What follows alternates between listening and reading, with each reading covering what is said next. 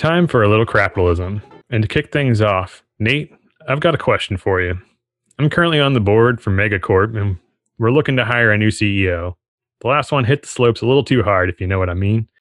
We had to let him go after he came in, dusted off his ass, and dropped trowel on the annual shareholders Zoom meeting.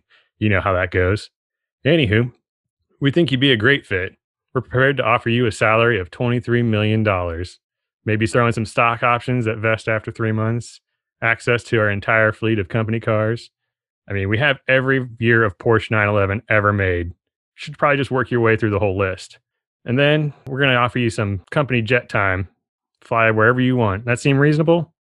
Uh, I don't think I can do that. What happens when one of the staffers I bang in exchange for a promotion, that's what I call going full mast, gets all uppity and wants you to fire me for sexual harassment? Well, first, you shouldn't be banging your subordinates. Yeah, I know, right? I'm required by law to say that. Second, what if we sweeten the deal a bit? Let's say, I don't know, if we let you go, we'll give you an extra million dollars for your troubles. Eh, these lawsuits don't pay themselves. I'm going to need you to do a little better than that. All right. What if we bonus you on performance, too? Performance how? Like if I don't completely tank the company in six months, you'll give me uh, twenty million dollars? Exactly. But let's make it nine months. Okay, well then let's make it thirty million dollars. All right, settled. Oh, and I'm going to need you to bump that severance up to one hundred million dollars. You're going to fit in great here. Welcome aboard. Can I share my idea with you? I know we already talked about it, but for the sake of the listeners, um, my idea for this was going to be um, essentially the interviews going on for a person who runs a nuclear power plant and is responsible for the like safety there. And then you'd be reviewing the resume going, well, it looks like you uh, worked at Enrico Fermi uh, till about mid-October nineteen sixty-six, left there, went to Three Mile Island, uh, worked there till the end of March nineteen seventy-eight. Uh, oh, you went overseas to Chernobyl, uh, worked there until the end of April nineteen eighty-six. And it looks like your most recent job was in uh, Fukushima, Japan, March two thousand eleven, huh? And then basically just say, you know, like you're, you know, you're hired type of well, thing. It's not so far off from the real world. This whole thing was the setup for the topic, which is golden parachutes. We'll just kick this off by starting with the definition there. Uh, this is according to our favorite website, Investopedia, where we learn all of our business news. God, they fluff balls so much on that website. Like really just sucking business dick over there. Well, I mean, it is called Investopedia. Yeah, I suppose. Investopedia's definition of a golden parachute is that it consists of substantial benefits given to top executives if the company is taken over by another firm, and the executives are terminated as a result of the merger or takeover. Golden parachutes are contracts with key executives and can be used as a type of anti-takeover measure, often collectively referred to as poison pills, taken by a firm to discourage an unwanted t- takeover attempt. Benefits may include stock options, cash bonuses, and generous severance pay. So this is basically the equivalent of like a dead man switch. The original definition, and there was some timeline to this, it started in the seventies. Oh, what? The seventies? It's it's almost as if there's like a certain generational thing that seems to align with all this bullshit. So it started in the seventies. They were having problems hiring executives because hostile takeovers were becoming more of a thing, and there was a lot of mergers going on between companies. It said that originally, mergers and acquisitions were just more of a problem for smaller firms being gobbled up by bigger firms. So you would have a, a lower-level C E O that was essentially losing his job when some giant company came in and took over. But in the seventies, that started becoming a problem for bigger firms. So you had these high-value C E Os of giant companies who were now concerned that they would lose their job should, I don't know, an I B M come in and try and take over. So they started this golden parachute thing where it said, okay, well, we want to hire you.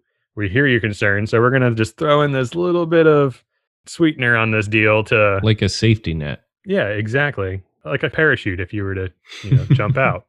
So they would throw on these deals, and then it became kind of this race to the top, I guess, of, well, this company was going to pay me X dollars, so you need to do better than that. Otherwise, I'm not going to come here. There's a chart that we'll link to in the description, but it shows the number of contracts that included golden parachutes starting in the eighties. It's just looks like exponential growth, essentially. It just takes off like crazy. Yeah, that's a pretty steep hill. Yeah, I guess that's not exponential, but yeah, it's a pretty steep incline on that chart. All starts in the seventies, and it really took off in the eighties. Just like we said before, we have this production versus wage graph. That same timeline where we also see the increase in C E O pay go from something like ten x the average employee to three hundred x.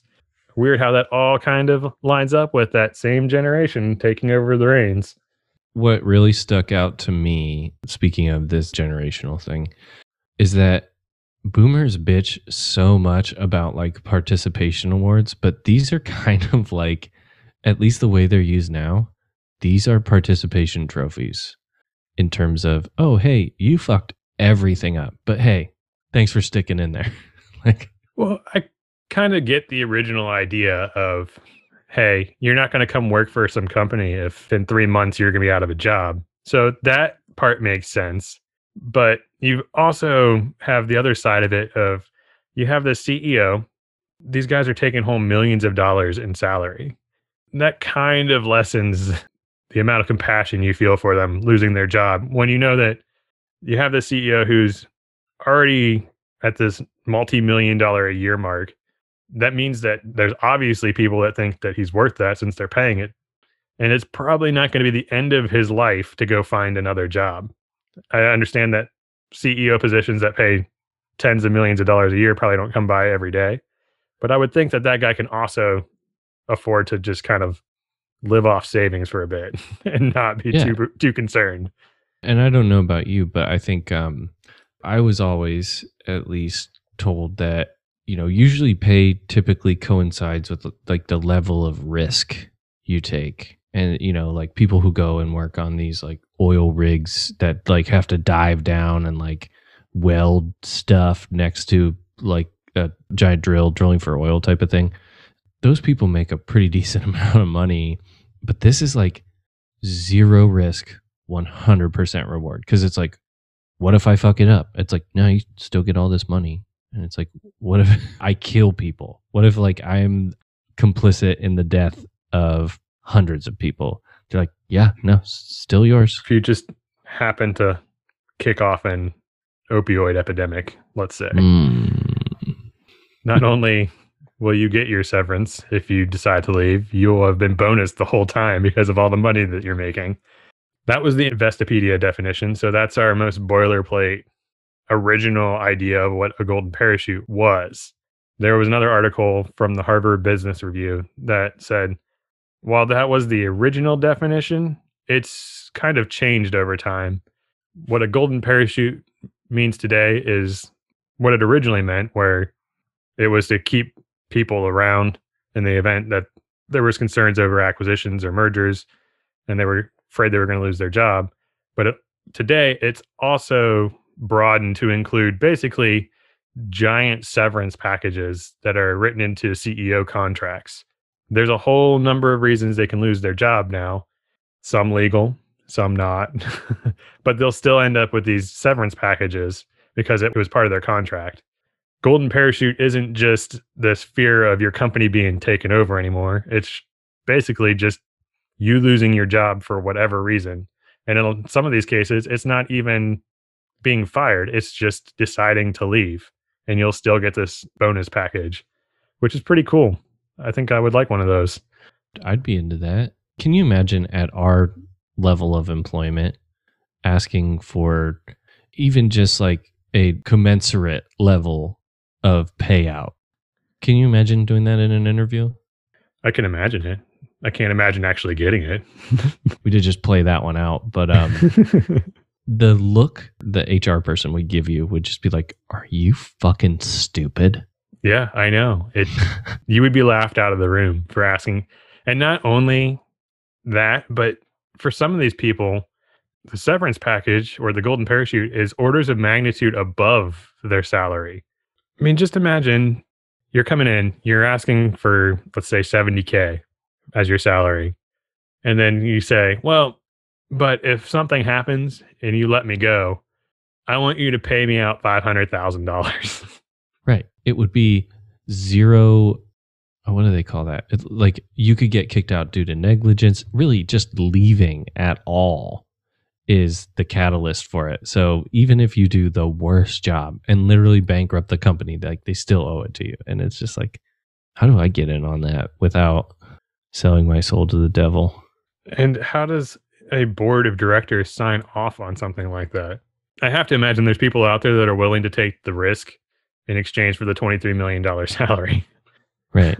I just can't imagine that there is a shortage of people capable of running this company for that amount of money that would do it without having the golden parachute. I'm willing, if someone's out there that wants to hire someone for twenty-three million dollars and not sign a golden parachute contract, I'm willing to take that chance. Yep, I'll do it too.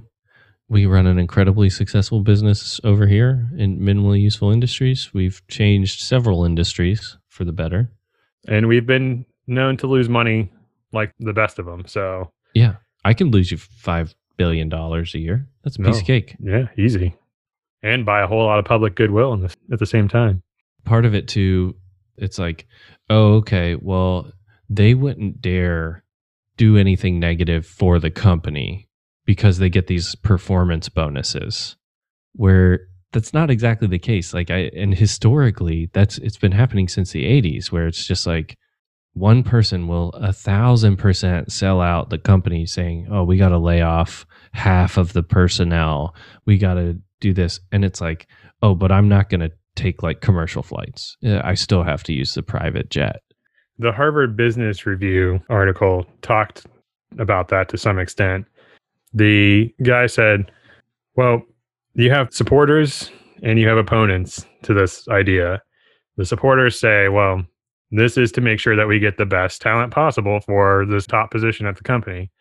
And the opponents say, well, now you have this guy who really doesn't care what happens to the company because he's getting paid out. So you've kind of created this position where the guy, the company goes under, he's still getting paid. If the company gets sold as some part of some terrible deal, he still gets paid. It doesn't matter. So I would be concerned from the shareholder board side that this guy's going to get two hundred million dollars payout, whether he sells the company for one billion dollars or ten billion dollars. I, he could sell the company for thirty dollars and still the company would be contractually obligated to pay it out. Exactly. So something else that it said in this article from the Harvard Business Review was, from the beginning, there was a significant variation in the form that such severance agreements could take.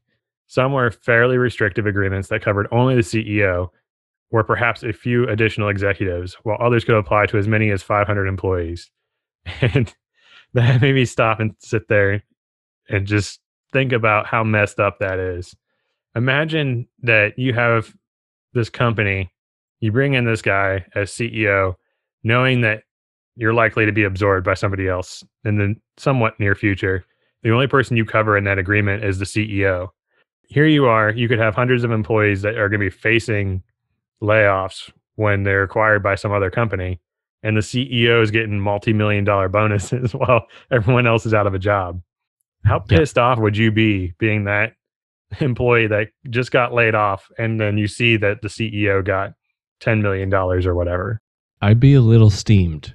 I got in trouble at work not too long ago for just even not drinking the Kool-Aid. I was on a call and they were talking about like bonuses and on the call. And I said, you know, where do I go to sign up for the C E O bonus? Because if I just even got the like the commensurate percentage of bonus each year, I would get two million dollars.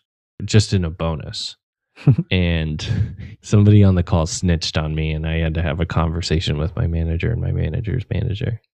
And they're just like, he makes this money because he's good at what he does. And it's just like, he'd still make it even if he wasn't good at what he does. Like, It's because he could just leave and basically make that amount of money that he'd make over the course of like five years once he left. Yeah. And being at a position in a gigantic company, it makes you somewhat marketable, especially if you didn't tank the company, I would imagine. It's yeah. kind of amazing how people that do tank the company still manage to get positions afterwards. But I'm sure there's always some story of like, well, if we would have just done this, it would have been different. Or if I could have just gotten this support from the, the board, it would have been different. I'm sure there's some way of spinning it to be somebody else's fault that makes them somewhat marketable still. Yeah, we have a whole list of examples.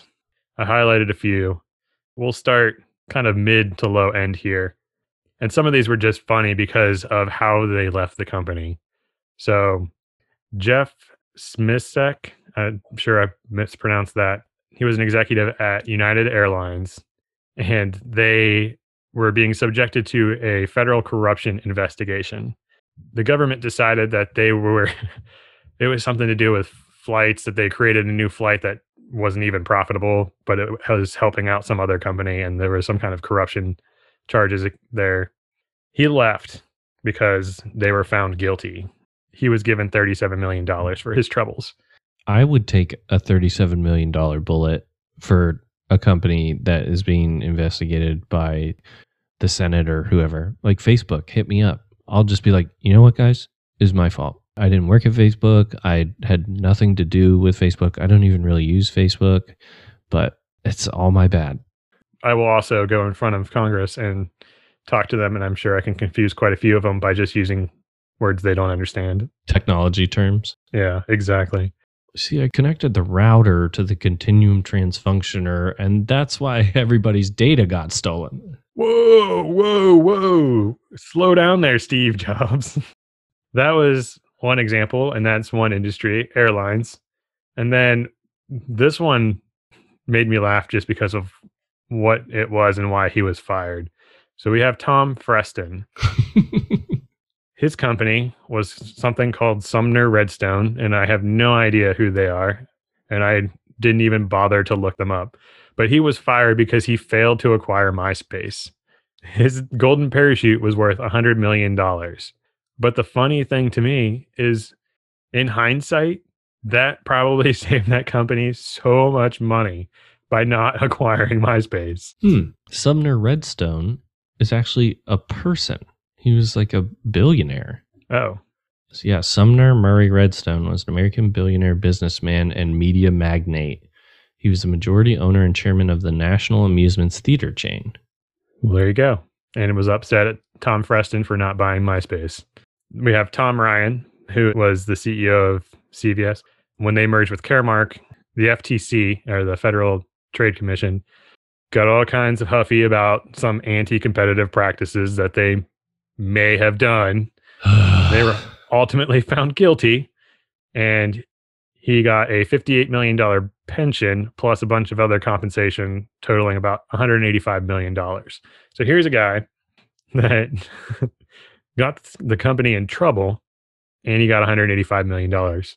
Hank McKinnell, C E O of Pfizer for five years, only five years, managed to lose the company one hundred forty billion dollars in that time, and was given a one hundred eighty-eight million dollars severance package. Now, this is something I'm pretty sure I could accomplish. A thousand percent. I could lose one hundred forty billion dollars. I think it may actually be hard to lose one hundred forty billion dollars in five years. I mean, that's a lot of money that you just have to somehow make disappear. You could probably lose less making decisions by coin flip. Just have some analyst distill whatever strategy down to just two like pathways you can take, and then have one of your assistants flip a coin. Heads is we go into this market. Tails is we go into this market. It's like, oh, it's tails. We're going into Pokemon cards laced with fentanyl. And now the company is worth two hundred trillion dollars. That's the thing, though, is, I mean, this is Pfizer, so pharmaceuticals, but they've been in the business of jacking up prices on everything super, super high. So as far as what they spend versus how much they're making, one hundred forty billion dollars is a lot. I mean, how did he do it? That now I'm going to have to go research how this guy lost one hundred forty billion dollars. So Pfizer net income, sixteen point three billion dollars. Exactly. So one hundred forty billion dollars is super impressive. Because you'd actually have to lose like one hundred sixty billion dollars. Yeah. To just even eat the net income. That's an accomplishment. I think this guy deserves an award. Yeah, holy shit. In the form of one hundred eighty-eight million dollars. Oh, what did you do this year? Oh, well, I worked at that job. I managed to lose ten times their net income. Think of a time in your work career where like you were the most stressed out that something you had done was going to cause problems. Did you lose sleep over it? Were you like stressing out? Were you stress eating or anything like that? And then just imagine how well you'd sleep at night just going, even if people fucking die from this, I'm still going to get enough money to retire like fifty times over. Yeah, it's truly incredible. So then we have Bob Nardelli. He was the C E O at Home Depot. And he disagreed with shareholders about what his compensation should be. So they fired him. He was forced out by Home Depot shareholders. He came away with two hundred twenty-three million dollars. I wonder if that was intentional. Like, he's like, I don't want to do this anymore. I just want to retire. And he's like, you know what? This is my way out. And so they just, he's like, I want eighty billion dollars a year. And they're like, no, that's insane. Get out of here. He's like, exactly what I wanted. Imagine getting fired from your job and getting a quarter billion dollar paycheck.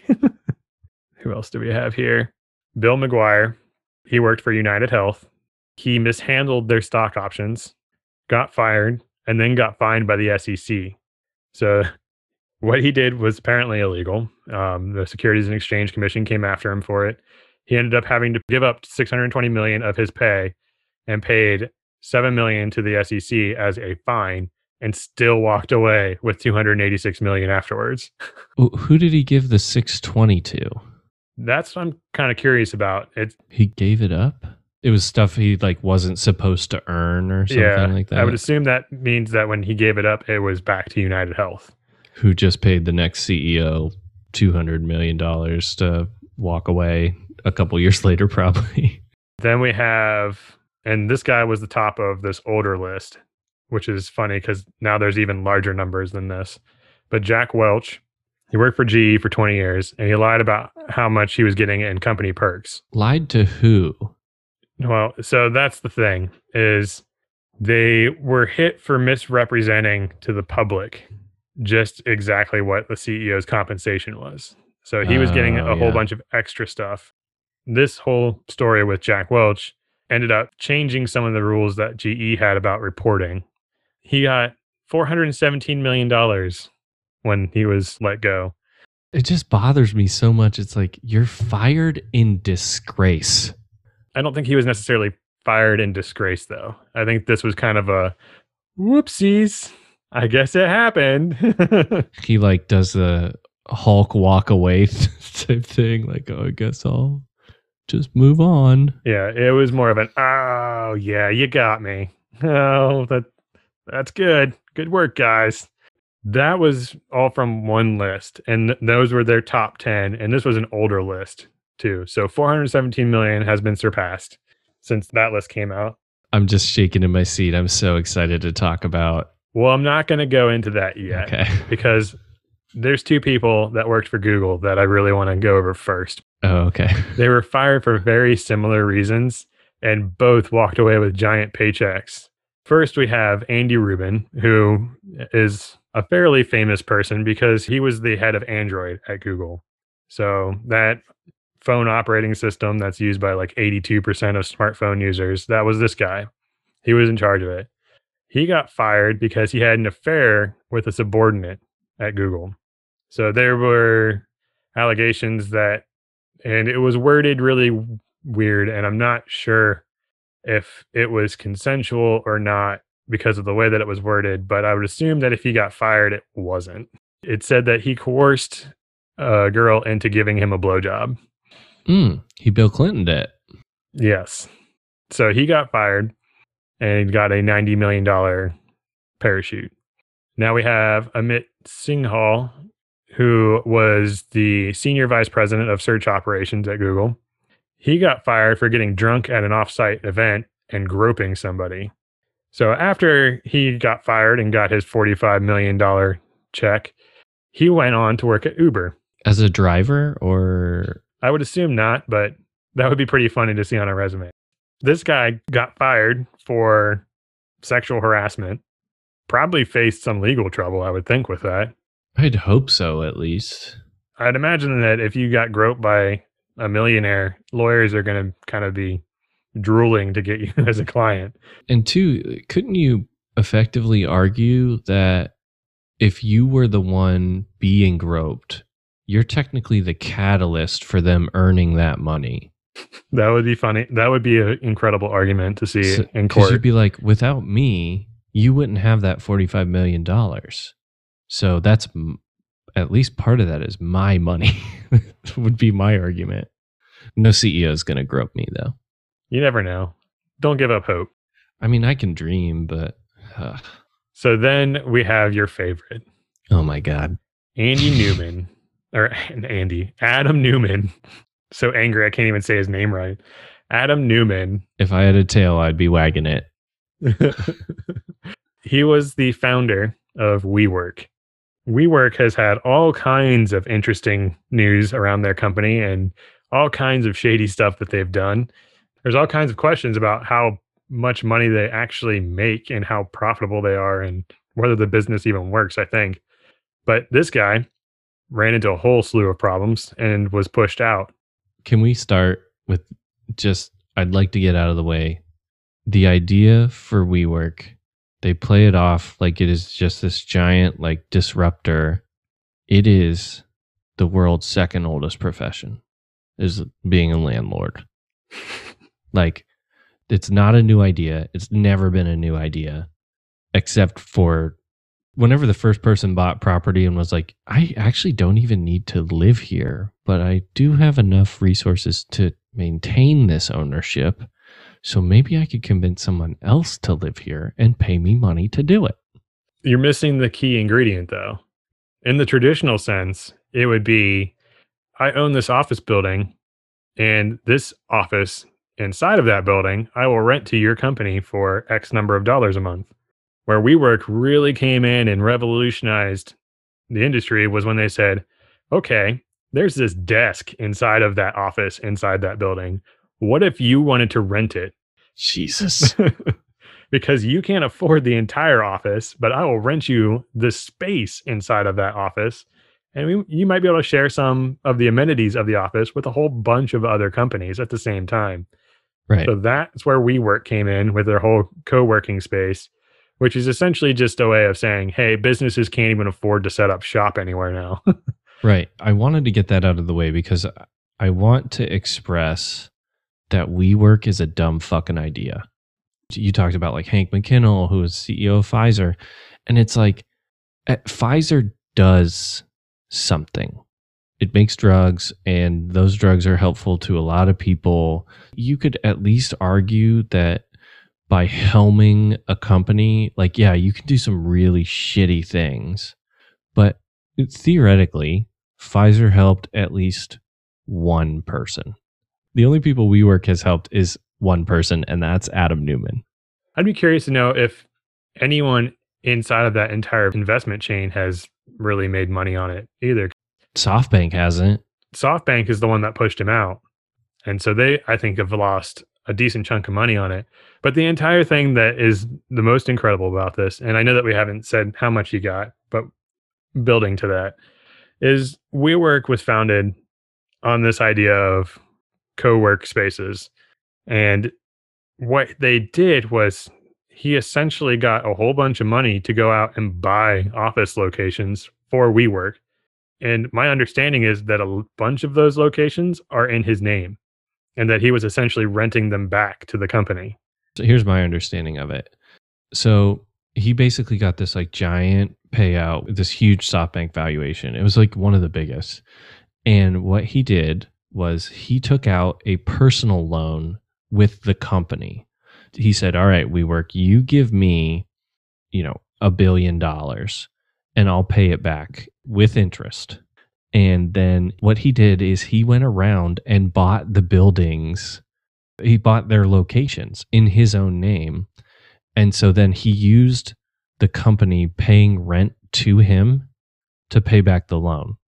And so now he owns a whole ton of property in his name that his company either has to kick people out of or just pay whatever he wants to rent it.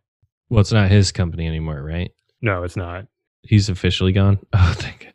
Well, that's the thing, though, is he got paid out one point seven billion dollars to leave that company. Oh, my fucking God. one billion dollars of it was to buy out his stock. That's just SoftBank going, we will pay you one billion dollars to fuck off. But when you look back at it, though, he owned a bunch of this property, so he is still profiting off of WeWork, even though he's no part of the company anymore. So as far as like economic evil genius, this guy might be the peak. I don't even think it's evil. I think it's just like shisty negligence. I don't know. I'm waiting for the documentary where it comes out and he's like, I was playing you the whole time. Well, I know th- there was a bunch of stuff about his wife where, like, I think it was like up until two years ago, is that if he were to die, his wife had like a say in who got replaced as WeWork C E O. That's interesting. Whose wife has that power? You know, you rewind a couple years and Jeff Bezos and his wife are still married. Like, could she just be like, you're the new king? Like, is some schlub off the street?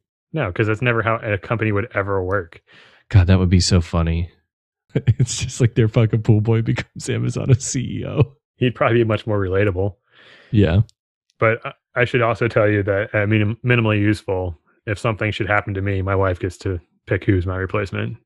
Oh, yeah. I mean, I, I think that's that's a general understanding. And nowhere in that contract does it specify it even has to be human. Yeah, that's true. For me, I've already set my replacement, and it's just going to be like... Is it Dave? No, it's like a Wheel of Fortune, except it, it just has like three slots in it. So like anytime you're like, let's go consult Nate, you just spin the wheel, and it's basically like a magic eight ball. That's weird because every slot says space cocaine. Yeah. Also, has Dave actually gotten an official title at our company? Guess we could make him C E O in case we come under any government scrutiny. We'd have to drag him into two pieces and just like twist him at the waist to reattach him. It's like, everyone, please be seated. And it's like, oh, sorry. He doesn't have sitting legs. He only has standing legs. I want to see we, Dave testify in front of Congress. We could just be interpreters. So you just like lean in. Okay, you're you're really not going to like this, but he says go fuck yourself. Not us. We're just the messenger here. Don't shoot us. Yeah, I want to see him testify in front of Congress and have the news sitting there going, I don't know, he was still more animated than Mark Zuckerberg, so. But anyway, Adam Neumann, genius or not, I would love to know if anyone thinks that he is just a genius or one of the world's biggest assholes. The only people that he really screwed over would be like SoftBank.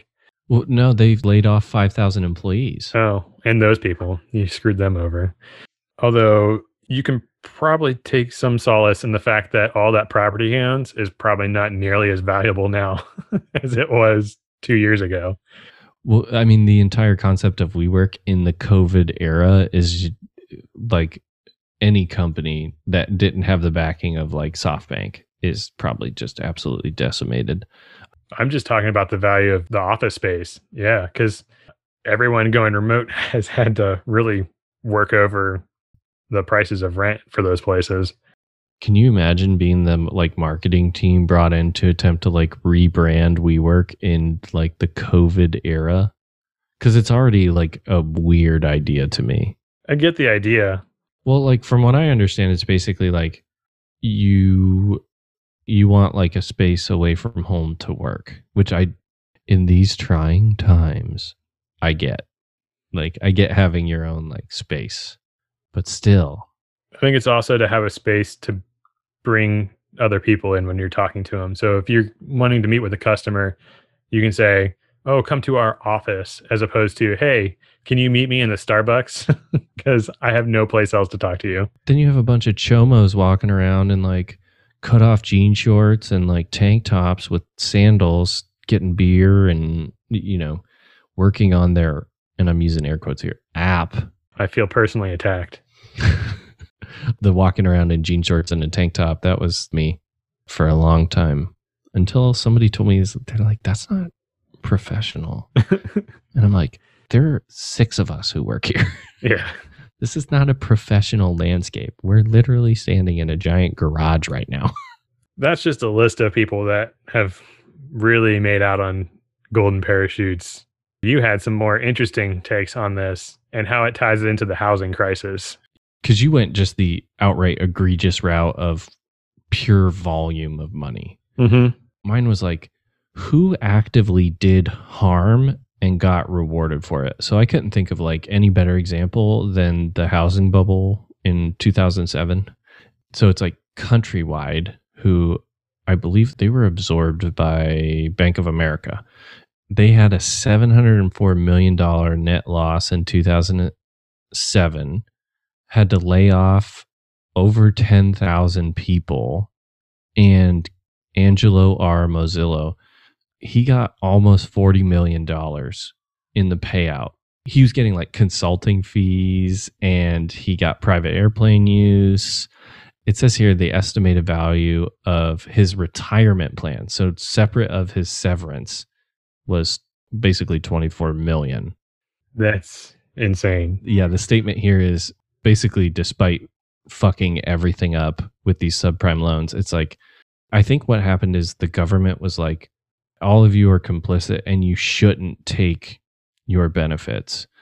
So all the statements on these are like, for this one, Mozilla did not forego these benefits. Because it's like, can you imagine just being in a room and your assistant's like, well, the government told you that you really should consider not taking these benefits because you'd hurt a lot of people as a result of being shitty. And then Mozilla going, what are they going to do if I do take them? And it's like, uh, they might write you an angry letter. It's two thousand seven, so they probably wouldn't even tweet at you.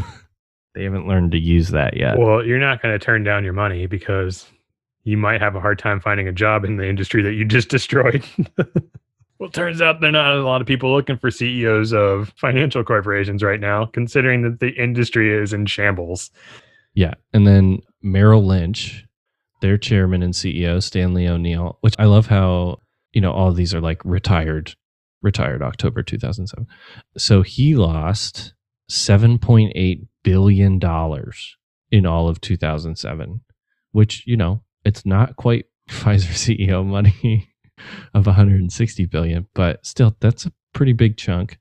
But he got one hundred sixty-one million dollars in terms of securities and retirement benefits that he walked away with when he re- retired. And you know what? He did not forgo these benefits. I think this is really, really putting into perspective how much the Pfizer C E O fucked up.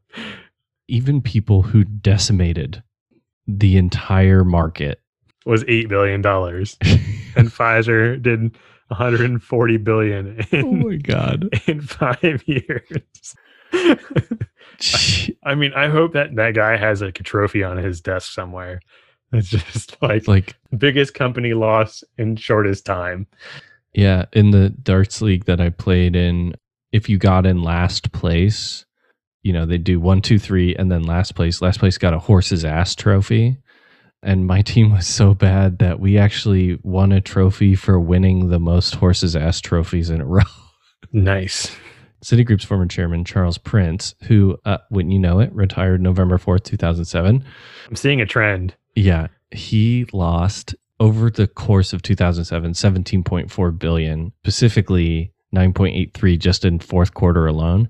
His walk away retirement package, so shares, options, in city stock, when he retired, forty billion dollars. What? No. No.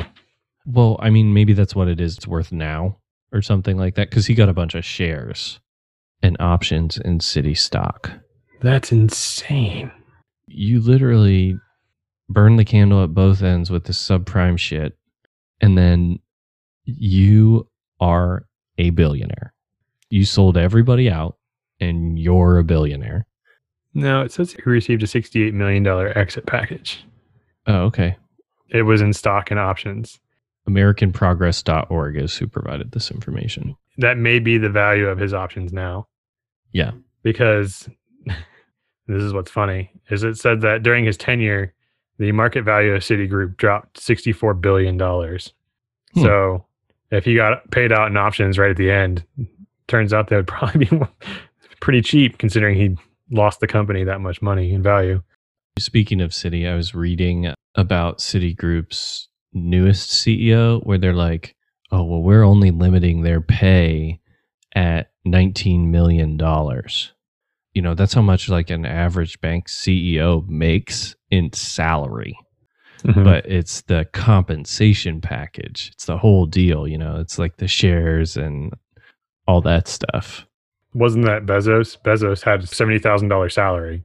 Right. He's got like one hundred twenty-nine billion dollars or something. Yeah, he like was that. the richest man in the world. So it's really stupid when they say stuff like that. Oh, no, we're only paying him this. Yeah, but your total package is worth way more than whatever the salary is when you're throwing in stock options and stuff like that. I would like to note, as I was making the comment, that it's interest, well, not interesting, but it's kind of funny that you're like, as you're reading about these housing crisis C E Os, it's like, oh, they retired right after they got their hand slapped. And Danielle and I were watching the Challenger documentary the other day. It's a good documentary. I highly suggest it. I made the comment, I was like, even if I didn't know when Challenger happened, I'd still be able to theorize a pretty good idea, because all of these like directors of, you know, relations and directors of the technical programs that built the the boosters, they all have pretty much the exact same retirement date. And it's, I was like, oh yeah, that must have been like right after Challenger happened that they all just decided to step down. Yeah, totally unrelated. Yeah. Did they get any golden parachutes? I don't know if there's any way to check that, but still, it's like... I would imagine that the private companies that built the stuff, those people probably did have some kind of package. Because it's like a chemical company. NASA directors probably did not. No. They might have had some type of severance, but it probably would have been in the form of like, oh, here's two months pay. Not... Here's a couple million dollars. Yeah. Not here's forty million dollars. Yeah, but even then... one hundred forty billion dollars. That is, going through it, that just becomes more and more incredible. I I still can't get over that number. That's higher than the G D P of some nations. I mean, even statistically, how do you back that many wrong bets? He went all in, one hundred forty billion dollars on one bet. At the craps table? Yeah. It's like, let it ride. Yeah, if this pays off, though. Yeah, it's so much money in the, especially in the face of failure. Like, I could see where it's, you know, if you're like this super good C E O, where it's like you took this company from being in a garage to this like multi-billion or trillion-dollar conglomerate, and on top of that, you're like well regarded as a leader. I don't think there's been any C E O where we've been like, oh, they weren't shitty, of like giant companies. Because even if you look at like Steve Jobs and stuff, you're like, he didn't shower a lot and he was kind of a dickhead. And I think you need a certain mindset as a C E O, which is like an anti-humanist mindset where you just see people as like transactions. But at the same time, it's like you could be less shitty. And then I could understand that where it's like, you're getting ready to retire, and basically as like a thank you for not like being a total dickhead shitlord, here's like one or two million extra dollars. Yeah, in that sense, it would make sense of, I mean, even in the shithead sense, it still makes sense of, you came into this company, it was worth one hundred million dollars, and now we're a ten billion dollar company. Thanks for that. here's some extra money. Yeah. Those people that are making that decision aren't going to care about how the C E O treated all the employees. Right. In the opposite sense that we keep laughing at, it's like, you lost us one hundred forty billion dollars, you piece of shit. Here's a couple million dollars to go fuck yourself. It was more than a couple million. It was one hundred eighty-eight. Here's one hundred eighty-eight million dollars. Go fuck yourself. The other recurring theme in all of these that really blows my mind is it's not just, hey, we're kicking you out. Here's some stock. Here's some money. Go away. And a lot of them, it was, hey, we're kicking you out, but you can still use all of these company privileges, like the cars, the jets, the whatever. And one of the ones that we didn't go over is Lou Gerstner, who was the I B M C E O. He left in two thousand two. He got a one hundred eighty-nine million dollars package, but kept access to company cars, home security, financial planning, and the planes, the company planes, for twenty years after he left. Now, I just can't even fathom a company saying, yeah, sure, that's cool. You can keep using all this shit, even though you don't work here anymore. Oh no, his access to the planes ends next year. What is he going to do? How's he going to get around? He only got a one hundred eighty-nine million dollars package. Is he going to have to like rent time on private jets now? Like a bitch? Yeah. Could you imagine, though, having your company say, yeah, thanks for working here. You can just keep using all this stuff. It's cool. We'll keep paying for you to do whatever you want, even though you don't work here anymore. I just can't ever imagine a scenario where that would be a thing. I guess the only time I could imagine that would be as if you were the founder of that company. As in, right. Like, hey, we know you're retiring. You worked here for thirty years. You built it up from scratch. So we're going to let you stay around in some sense because you're probably going to be on the board or whatever. That'd be like if Ben and Jerry retired. Exactly. And it's like, oh, you still get access to the Ben and Jerry stuff because you're Ben and Jerry. Exactly. But this guy didn't found I B M. I mean, he worked there for a while, I guess. But still, why would I B M pay for him to have access to all of this stuff after paying out one hundred eighty-nine million dollars in compensation? Like, it's just insane. And I just want to know where I sign up. Oh my gosh, I would do this in a second.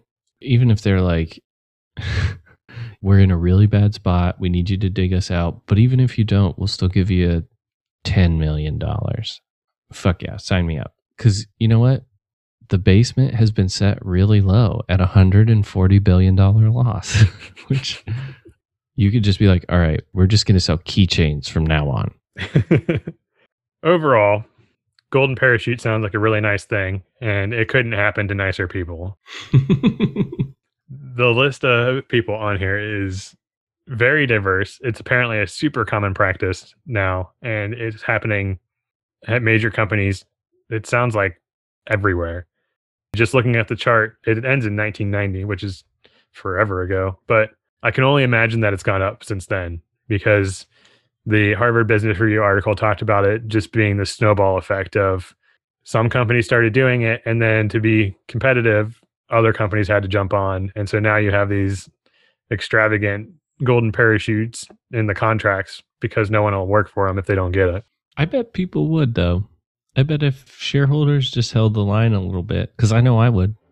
The Capitalism Podcast was brought to you by the ramblings of two crazy people at Minimally Useful Industries. If you hate yourself and would like to learn more, while maybe having a bit of a laugh, we invite you to check out our website at minimally useful dot com. If you'd like to check out more from the careers of our incredible music, check out heftone dot com or search for Heftone Banjo Orchestra. A link to their website is in our description. Until next time, love Minimally Useful Industries.